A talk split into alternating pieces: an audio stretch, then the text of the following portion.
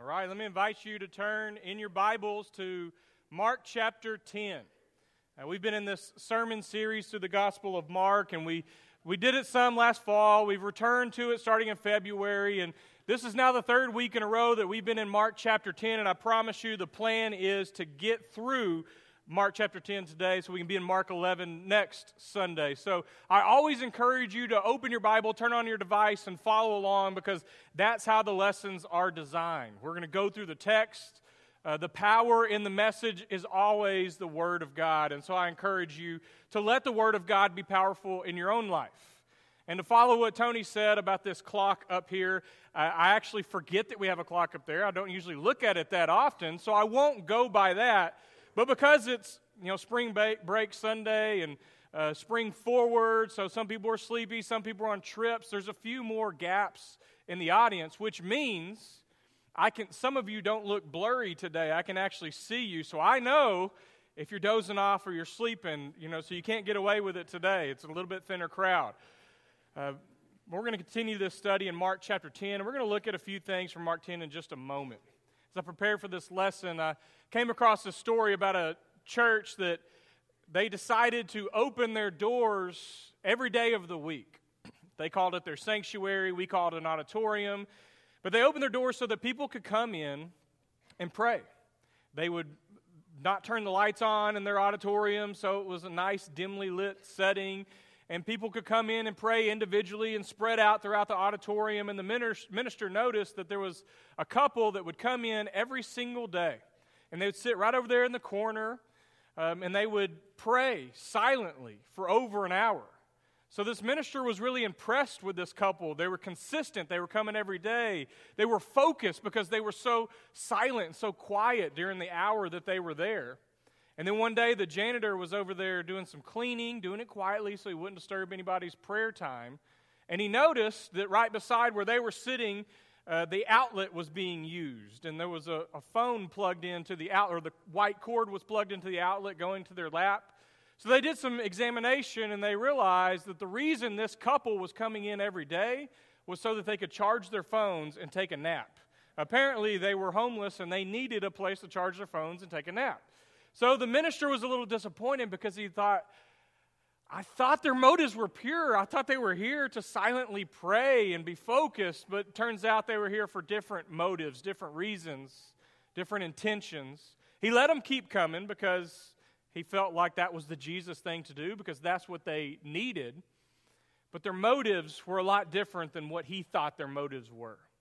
So this morning, I'm going to kind of talk it, think about, direct us in the direction of our motives. And really, this is kind of an inward, inner struggle of what our motives really are. What is your motive in coming today?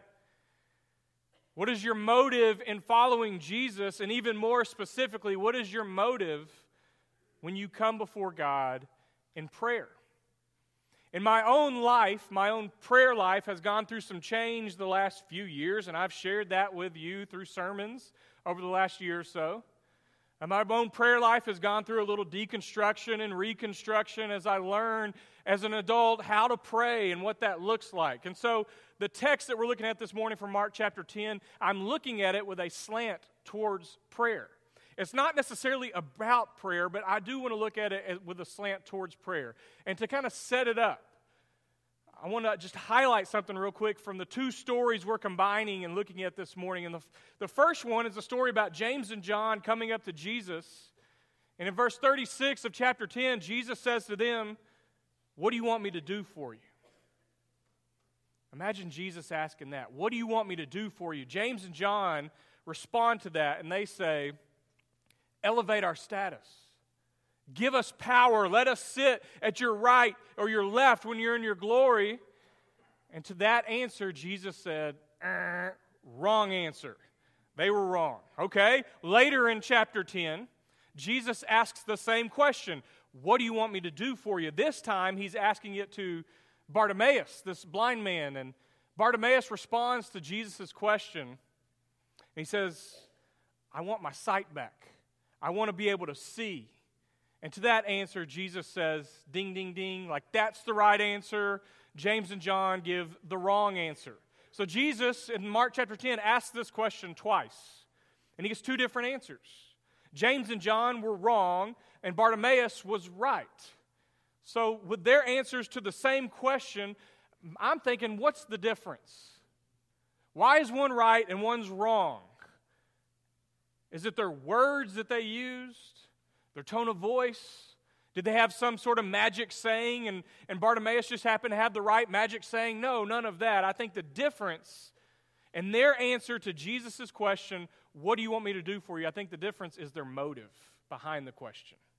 And we're going to look into that a little bit more during this lesson. But our, our scripture reading this morning was about motives when it comes to prayer. That was from James chapter 4, which Jeremy read this morning. In James chapter 4, the second, the, the end part of verse 2, he says, You do not have because you do not ask God. Well, that's language of prayer, asking God. And then in James 4, verse 3, he says, When you ask, you do not receive because you ask with wrong motives. Or some translations say, You ask wrongly, that you may spend what you get on your pleasures. So, James, alluding to prayer here, says, You don't have because you don't ask, and then when you do ask, you don't receive because you're asking with the wrong motives. Because whatever it is that you're asking God for, you're treating God, I guess, like a vending machine, like, just give me what I want. And he's saying, You're just wanting it to spend whatever it is you want, whatever it is you're asking for, you're asking it for your own pleasures. That's the motive behind it. So maybe if you're thinking about your own life right now and you're thinking about prayer, maybe you're thinking, well, what if I just have better motives? Then I'll get what I want. But we can't trick ourselves into having better motives to still try and get whatever it is we want. That's not how it works. We can't outsmart God, we can't outsmart ourselves. So, what does James mean by the wrong motives, and how do you have better motives or correct motives when it comes to approaching God in prayer? And I would say having the right motives takes time and cultivation. As we follow Jesus, uh, I'm learning more and more that I believe prayer is about communing with God. It's about coming before God with requests, but prayer is also about formation.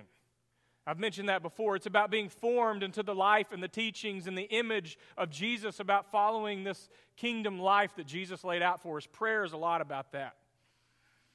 Uh, there was a guy who, a businessman who worked in the service industry, and most days he worked behind a counter. And he had to deal with angry customers on a daily basis. And he said that these customers could be so ugly and so rude. They would point their finger, they would yell at him, they would grit their teeth, say awful things to him, be really aggressive towards him. And he was tired of being treated like that. He said one day a woman came in and she was yelling at him and just being really mean. And he just thought to himself, she looks so goofy. If only she could see herself. And then it dawned on him, what if I bought a mirror and put it behind me and people could actually see themselves? So he went out, he bought a mirror, and he said that from then on out, the customers calmed down. Like when people started to yell at him or grit their teeth or get angry and they could see themselves in the mirror, they would calm down and they would slow down and stop yelling at him as much. It's a good idea. If you work behind a counter, maybe you should consider getting a mirror. But prayer can work a lot like that. If we're reflecting on our own life, our own prayer life, and we're honest about it, prayer can work like a mirror. It can reflect our attitudes and our motives. So that, let's take a closer look at this story from Mark chapter 10 start the two stories we're looking at today, James and John, is where that starts. And oddly enough, the James in Mark chapter 10 is not the same James from what we just read from just a moment ago. But they come up to Jesus in chapter 10 and verse 35, and the first thing they say is, We want you to do for us whatever we ask. A while back, my daughter said to me, Dad, say yes to what I'm about to ask you. And I said, uh, No, I will say yes or no depending on what you ask me. So James and John come up to Jesus and they're like, We want you to go ahead and say yes before we even ask it. They're trying to manipulate Jesus. Go ahead and agree to this. And with a slant towards prayer, how often do we approach prayer that way?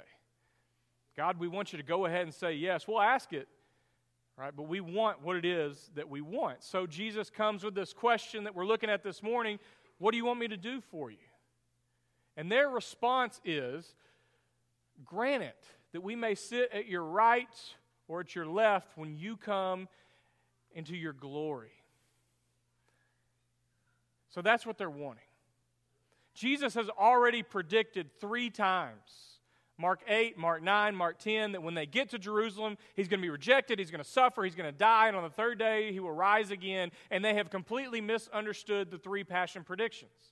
See, James and John are still picturing in their mind an earthly kingdom. They're still thinking that when they get to Jerusalem, they're going to overthrow the Romans, Jesus is going to claim that throne, and we're going to be his right and his left hand men. That's what they're wanting. In Mark chapter 9, Jesus goes up on the mountain and he's transfigured before them. Peter, James, and John go with him. So they're part of what we sometimes call the inner three. And maybe they misunderstood the transfiguration and they're thinking, well, if we could just cut Peter out, we'll be the two guys. And Mark just has James and John coming, but if you look at the equivalent to this in the Synoptic Gospels in Matthew 20, it's James and John and their mom who come to Jesus requesting this. And I don't know, I've always just thought, wouldn't that be a little bit embarrassing? These guys getting their mom to come and do the bidding for them. Give us this special request. We come to you secretly. Let us sit at your right or your left. And so Jesus responds and he says, You don't know what you're asking. You don't understand what you're asking. And again, looking at this with a slant towards prayer, I wonder how often that's true. We come before God and we have requests, we have things that we desire and that we want God to bless or to give us. And maybe that's the response that we don't really fully know what we're asking. We can't see things from God's perspective. That's why sometimes we struggle when we feel like we get a no to something that we've been requesting for a long time. So Jesus responds with his own questions, as Jesus often does, and he says, Can you drink the cup that I'm going to drink? Or can you be baptized with the same baptism I will be baptized with? What does he mean by that? What is this cup that he's talking about? Well, the cup, I believe, is the suffering that's about to take place. You know, when Jesus is praying in Mark 14 and he's praying right before he's betrayed and crucified, you probably are familiar with this prayer, but Jesus says, Father, if you're willing, take this cup from me referring to the cup of suffering that's about to take place. And he says, But not my will, but yours be done. So his desire was to take the cup from him, but he knows that if he's got to go through with it, he will because he's going to be obedient to that. Can you drink the same cup that I'm going to drink? Can you be baptized with the same baptism? That's kind of an odd example. If you're following in the Gospel of Mark, in Mark chapter 1, Jesus was baptized by John. So why is he referring to baptism again? Probably in, a, in the form of an analogy, I guess, a metaphor. Jesus is referring to more of the suffering and the cross and how he's going to go under the waters of death after the crucifixion. And he's asking James and John, can you take on this same form of suffering? Can you be baptized with the same baptism? And early Christians understood their baptism in this way we understand baptism in this way. It's what Paul talks about in Romans chapter 6. That there's a death that takes place to our old self, and we're baptized, and when we go under the water, we're buried just like Jesus was buried, and then we come up out of the water, and just like Jesus raised from the dead, and he comes out of the tomb. And so Jesus invites James and John, Can you drink this cup? Can you be baptized with this baptism? And they very boldly say, We are able, we can do it. And Jesus says, You will. That's true. You will drink this cup. You will be baptized with this baptism, but to sit in my right or my left, that's not up for me to decide. That's for those for whom it's been prepared. And we know that in his glory, when Jesus gets to Jerusalem, he is crucified, and there is someone on his right and on his left. And Jesus tells them, You will drink the cup. You will have the same baptism. You will suffer with me. And we know that James becomes the first martyr for the faith in Jesus in Acts chapter 12. We know that John lives a long time, but that John suffers a lot of persecution. So, this conversation that they have with Jesus, I think they're still a little confused, but it doesn't go the way they thought it would go. They get the question, What do you want me to do for you? And their response is wrong. Their motive is wrong. And so Jesus uses this as a teaching opportunity because he's a brilliant teacher. Uh, the disciples find out about it and they're indignant. They're mad, and they should be. And I think they're mad not just because James and John were being sneaky. I think they're mad because they didn't think to ask the question first. Because they also want to be elevated. They've already been arguing about who, which one of them is the greatest. So Jesus uses this as a teaching opportunity to talk about leadership and what leadership looks like in the kingdom of God, these upside down values, not power over, but power under. And there's really two main styles of leadership that Jesus is dealing with here, and it makes me think of these two expeditions that took place. One was in 1913, and one was in 1914. The one in 1913 was headed towards the North Pole, and it was led by a guy named Stefansson. The expedition in 1914, uh, Uh, they were headed south to Antarctica, and it was led by a guy named Ernest Shackleton, which maybe sounds a little more familiar. Both expeditions suffered a life or death situation. They, they got trapped out in the sea, surrounded by ice, and had a very difficult time breaking that ice to continue on. So, when they're stuck out in the ocean, no one to rescue them, they start running low on food and water. They're freezing, and it's a life or death situation. The expedition in 1913 that was headed north when they were put in this situation, their leader, this guy named Stefansson, he was kind of a cutthroat, whatever it takes. The lives of his crew members were secondary compared to the mission that was at hand. And so that's how he led. And that flowed out to his crew members. And then 11 guys died on that expedition, and they shouldn't have. But his main focus was success, his main focus was getting there even if it meant people had to die. That was his style of leadership. He had a lot of power and he abused it. But the other expedition in 1914, led by Ernest Shackleton, had a very different story. It was a very different style of leadership. He cared about his crew members. In fact, he made sure that all of his crew members had the mittens and the boots that they needed to stay warm, even if it meant he went without. He made sure that everybody had an equal amount of food rations, and he didn't take more food than the rest of his men or water. Like he was equal with them, even though he had the power to take more. He would stay up late at night and take the longest night watches so that his men could sleep. That was his style of leadership, sacrificial style of leadership, and that flowed out to his crew members. And from the way the story goes, they all survived. Two different expeditions similar life or death situations, two totally different outcomes because there's two totally different styles of leadership. And what Jesus is dealing with with James and John here is, and, and really the culture that he's surrounded with, is there's two styles of leadership. There's the Roman way, or the worldly way, or the kingdoms of this earth that way, but then there's also the kingdom of God and the way of the kingdom of God, the way that Jesus has been laying out. And James and John make the mistake of following the wrong examples. James and John, with their request, they want to follow the Roman way. Let's, look, let's read this passage from Mark 10, picking up in verse 42. Jesus called them and said, You know that among the Gentiles, probably specifically the Romans, those whom they recognize as their rulers lord it over them and their great ones are tyrants over them. That's that power over style of leadership. But it is not so among you. Whoever wishes to become great among you must be your servant. Whoever wishes to be first among you must be slave of all. For the Son of Man came not to be served, but to serve, and to give his life as a ransom for many. So he says there's two styles of leadership, and we're not going to lead like the leaders of the Gentiles do, where they lord it over people under them. He said, That's not how we operate. The way we operate is we serve. If you want to be great, become a servant. Want to be first, become a slave of all. And that's what Jesus came to do, not to be served, but to serve. And then we get the ransom theory, which we talked about last month. Gives his life up as a ransom for many.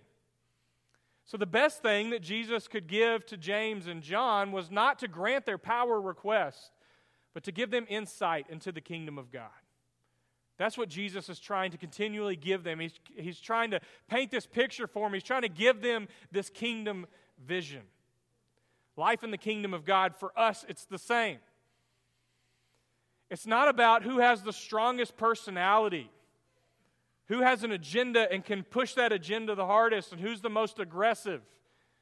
That's not how it works. Jesus says if you want to lead, become a servant. And he's preparing James and John and the other disciples to lead the early church. If you read the book of Acts, we see their style of leadership. And this is how, what Jesus was laying out for them. So James and John respond to the question, What do you want me to do for you? And their answer is incorrect, and Jesus uses it as a teaching opportunity. And then in the rest of chapter 10, we have another blind man named Bartimaeus, and he gives the correct response.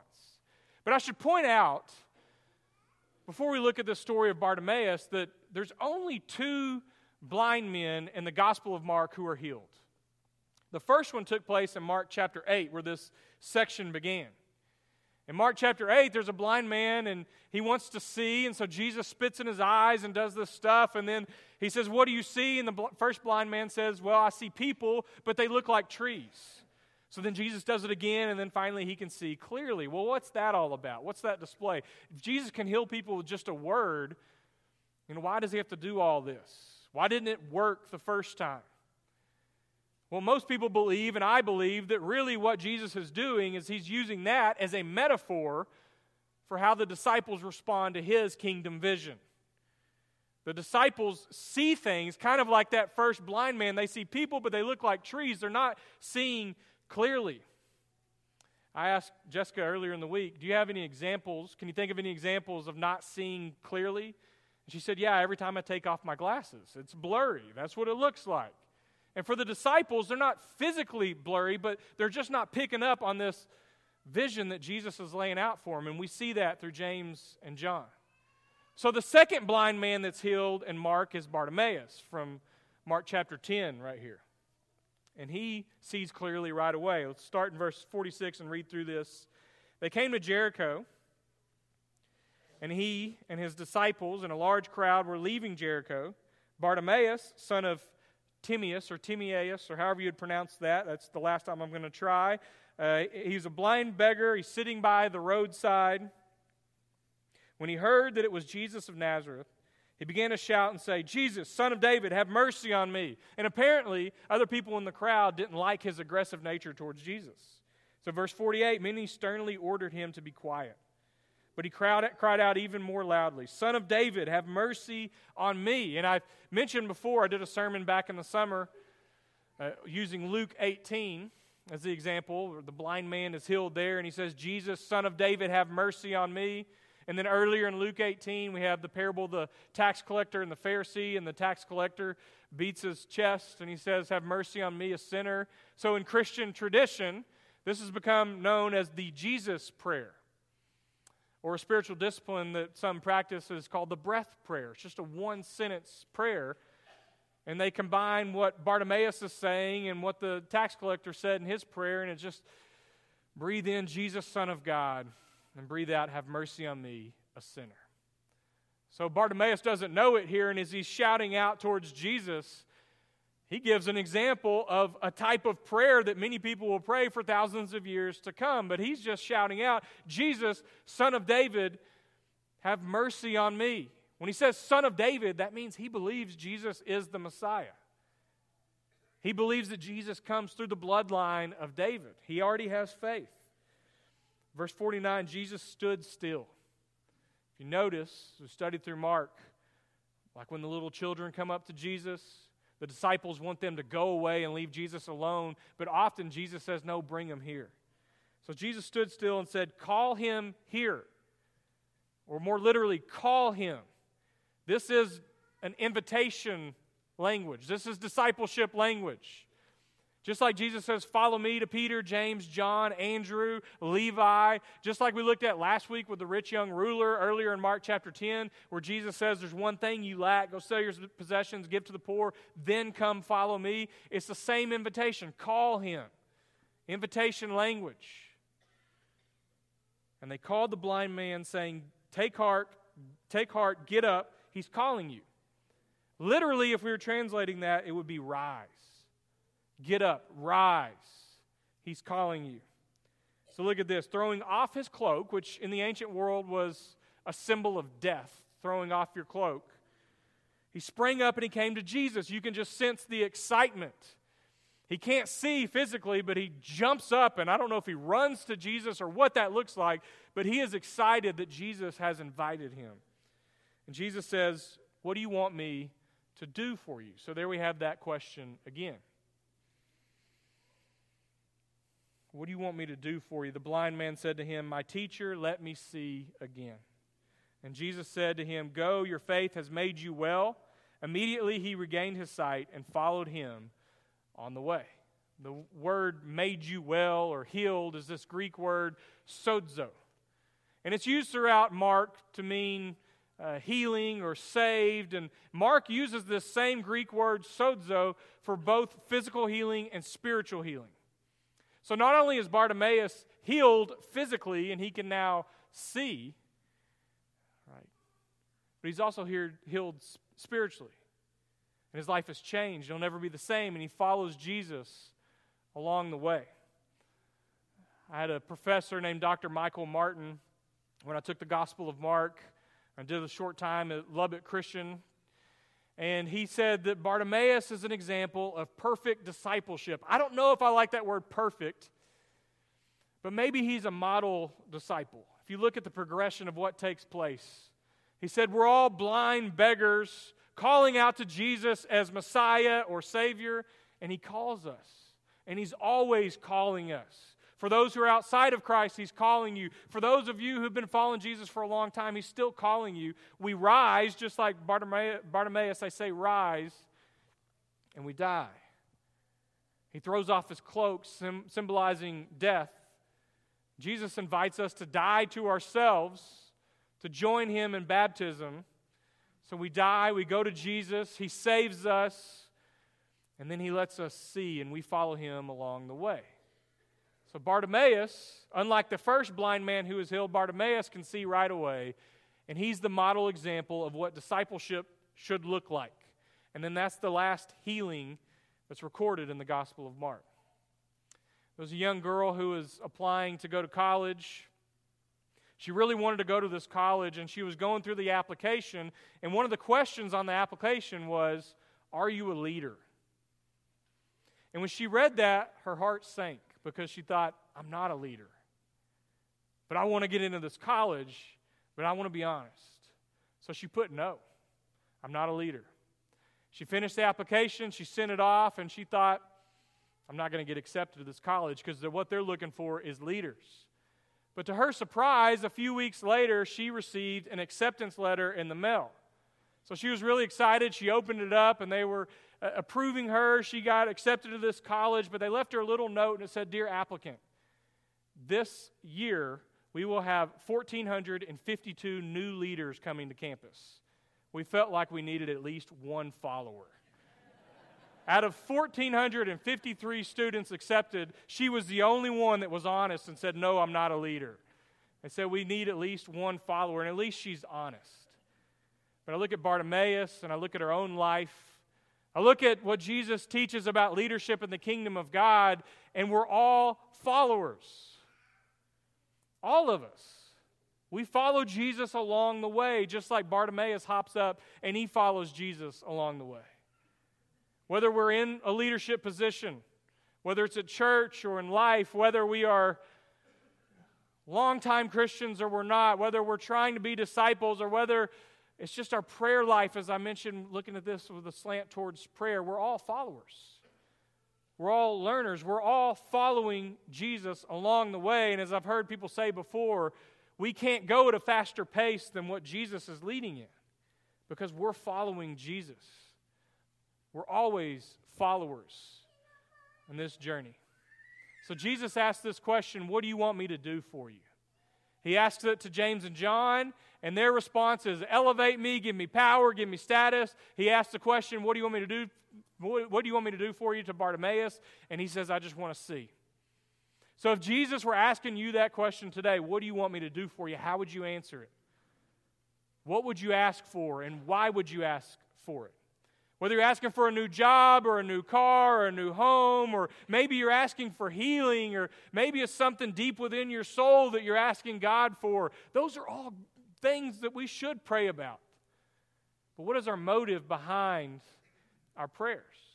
Are we looking for self advancement or are we looking for kingdom advancement? James and John were looking for self advancement and they were in the wrong. And the point is, we need to look for kingdom advancement. The invitation that Jesus gives Bartimaeus is the invitation he gives all of us. We rise, he calls us, we die to ourselves. For some of you who have not been baptized into Christ, maybe that's the next step for you is to join Jesus with baptism and we follow Jesus along the way. And he lets us see clearly. He lets us see clearly what life is all about. He lets us see clearly along the way so that we can truly follow him. Now, before we offer this invitation, because I've mentioned prayer over and over in the sermon, I thought it might be appropriate to go before God in prayer right now. So, if you would, let's pray. Father, we come before you today and we just ask that your kingdom come and your will be done on earth as it is in heaven. Lord, we're, we're people that need you. We rely on you, and I, and I hope that we pray to you every day, that everybody in this room, their prayer life will increase. But Lord, I pray that as we come before you, that you will strengthen us and make us more like you. That our heart, our desire for life, our drive, the things that we do, that what we have in mind is your kingdom and your glory. Help us to be those types of people. It's in Jesus' name we pray. Amen. If you have any need this morning, we're going to have some shepherds around the room. You can grab one of them and pray with them privately. You can come up front if you have any needs. We want to invite you to stand right now. We'll continue a time of worship.